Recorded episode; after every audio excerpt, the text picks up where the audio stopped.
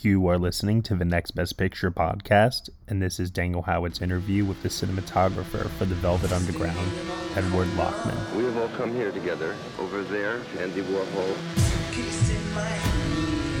We have this chance to combine music and art and films all together. We're sponsoring a new band. It's called The Velvet Underground. And me, I'm in a rock and roll band. That was my first time in New York, and I was appalled. This place is filthy. Cinema, money, parties. It was outrageous. People came because the cameras were running. They thought they could become famous. At the center of it is the exploding art world. It opened your eyes to a lot of possibilities. We started getting a following, but a lot of radio stations wouldn't play our stuff. The sound, not only was it new, but it was radically different. We were studying natural harmonics. Shiny, shiny. Lowell's music was very heavy. Everything he does in that crackly voice of his resonated. That weirdness, it shouldn't have existed in this space. His music sounded like nothing else. And all of a sudden, it would stop like that, and the audience would be dead silent. The Velvet Underground had hypnotized them. One, two, three. Lou always was very clear that there's no difference between being a writer of the book and a writer of lyrics. The artist is not with society. He's different. I was interested in communicating to people who were on the outside. They were going to blaze a trail, which eventually they did.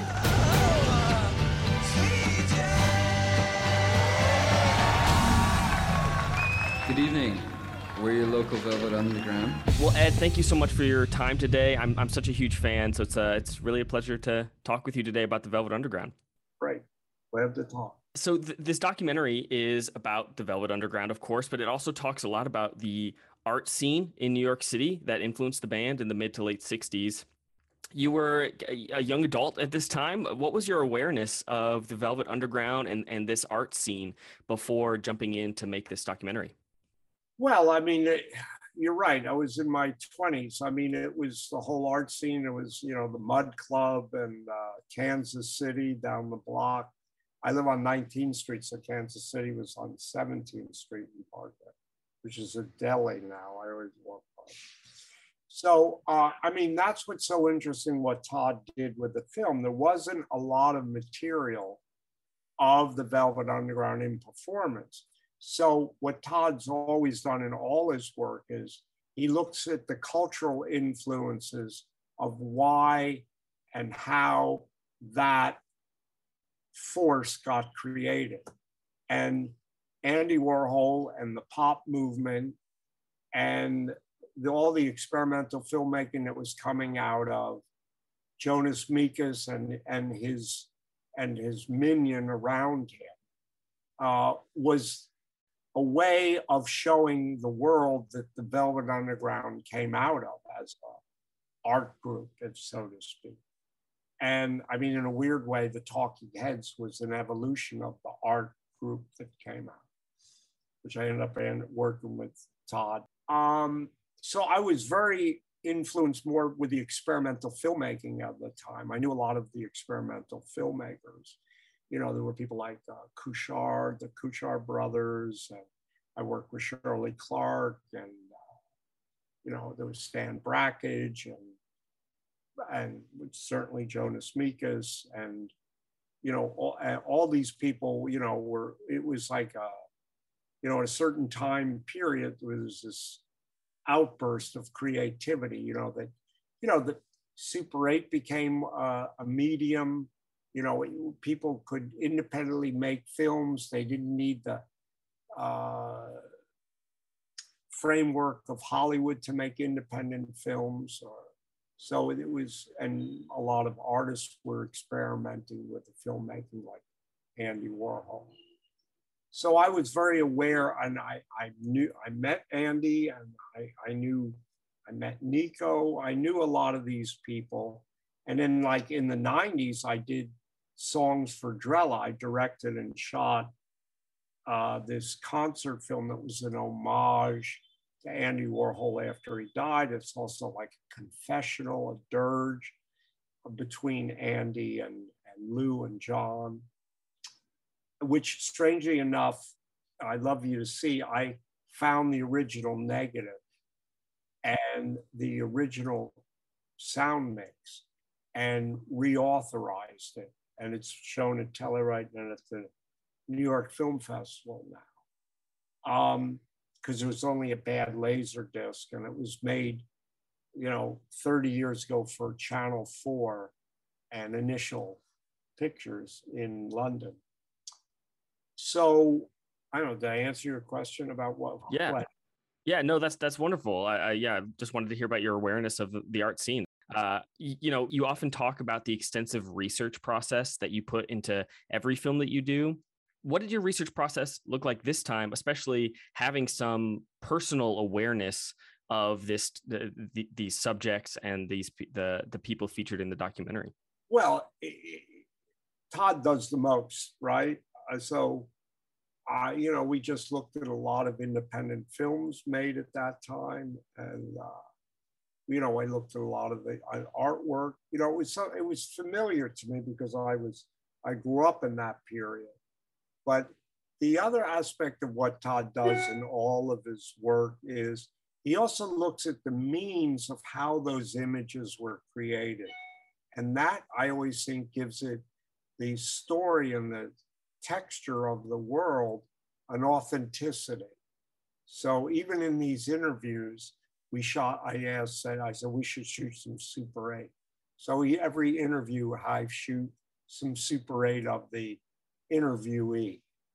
Um, so, and I used older lenses and older zoom, and, you know, I was, tried to have framing that was, you know, reminiscent of like how multiple images could be used. And so that was going to be one of my questions. Was the, was the vision always there to have this split screen, multiple images on screen the whole time? I knew, I knew he wanted to reference the filmmaking and the experimentation of the period. I didn't know exactly how it would come out, but I knew we were talking about multiple images. So that allowed me to be framing in off framing, knowing that I would lose part of the frame.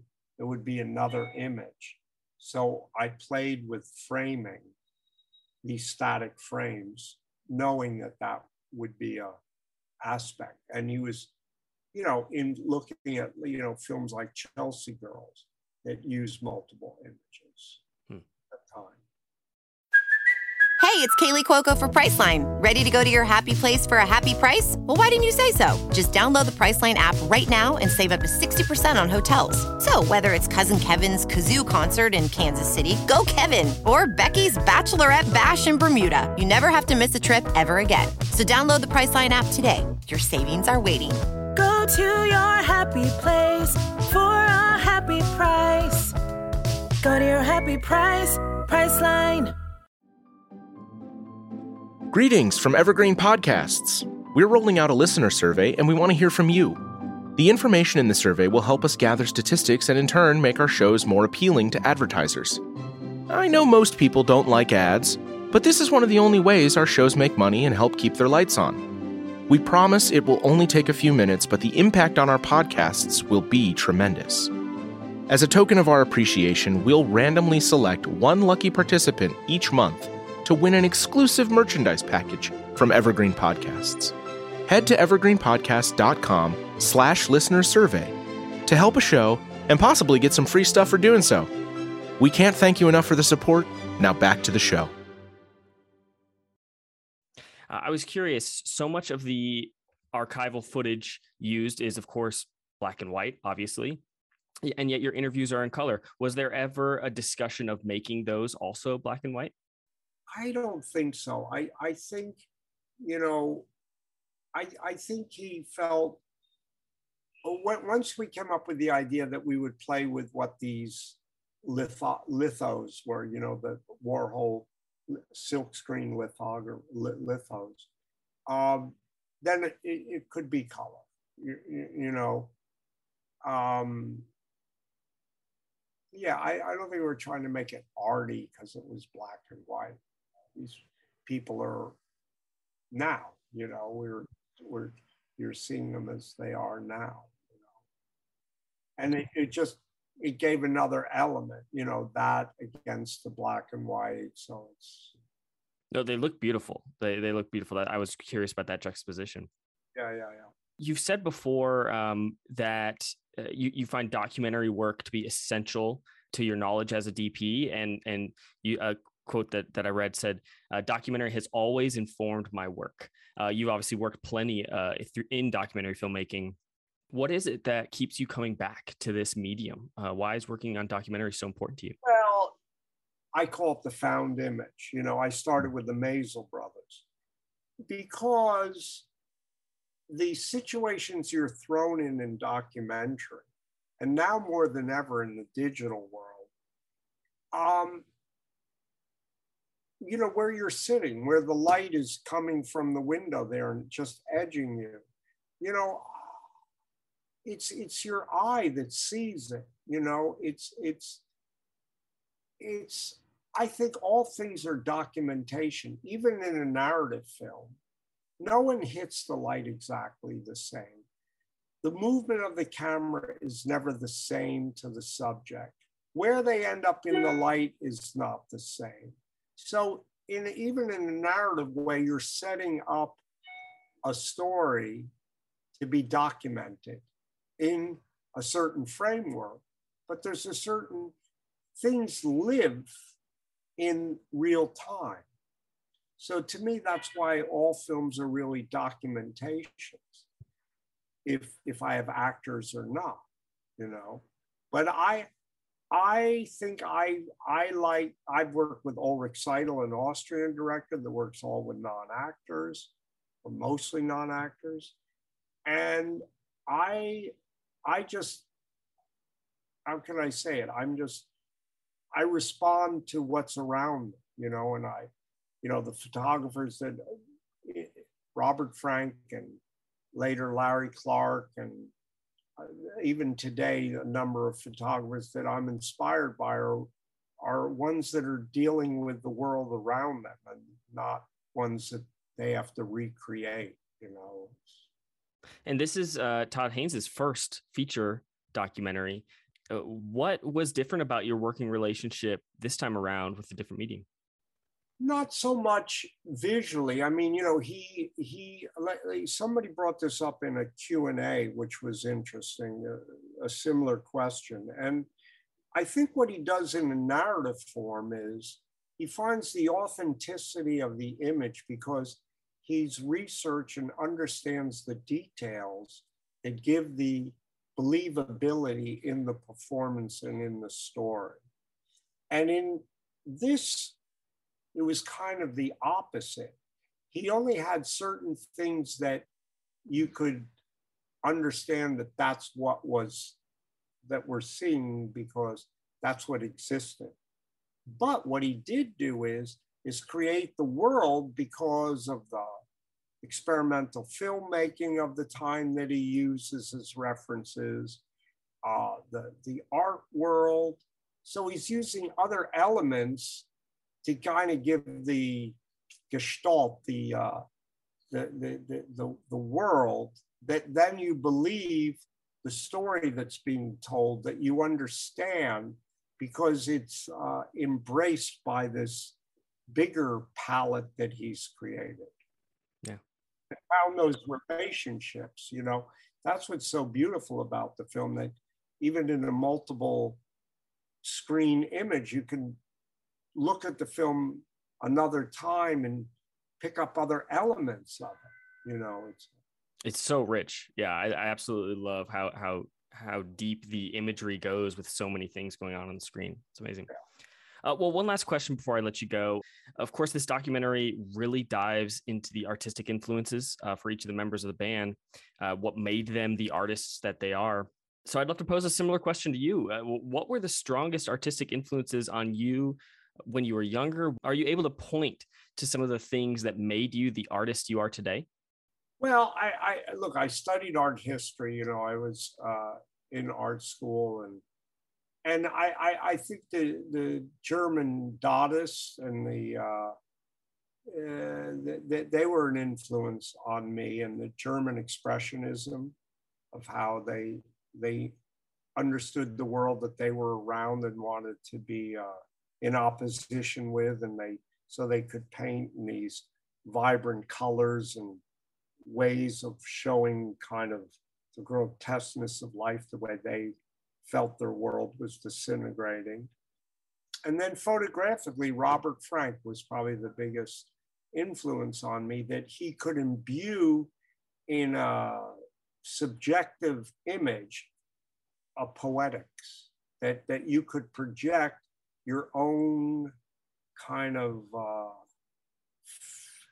I feeling in an image, in an in a found image. You know, that's why I love the Dadaists and uh, Duchamp. So, I, but Robert Frank, and I became friends with Robert later in life, and he was always the greatest influence for me. Awesome. Well, Ed, thank you so much for your time. Thank you for the work on this film and all of your films. Oh, always look forward to your projects. Thank you again. Thank you. Hey everyone, thank you so much for listening to Daniel Howitt's interview with the cinematographer for The Velvet Underground, Ed Lachman, here on the Next Best Picture podcast.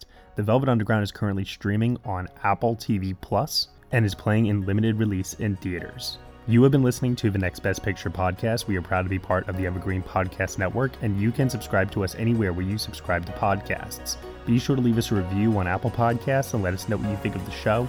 We really appreciate your feedback and your support, which you can also lend on over at Patreon. For one dollar minimum a month, you will get some exclusive podcast content from us. Thank you so much for listening, as always, and we shall see you all next time.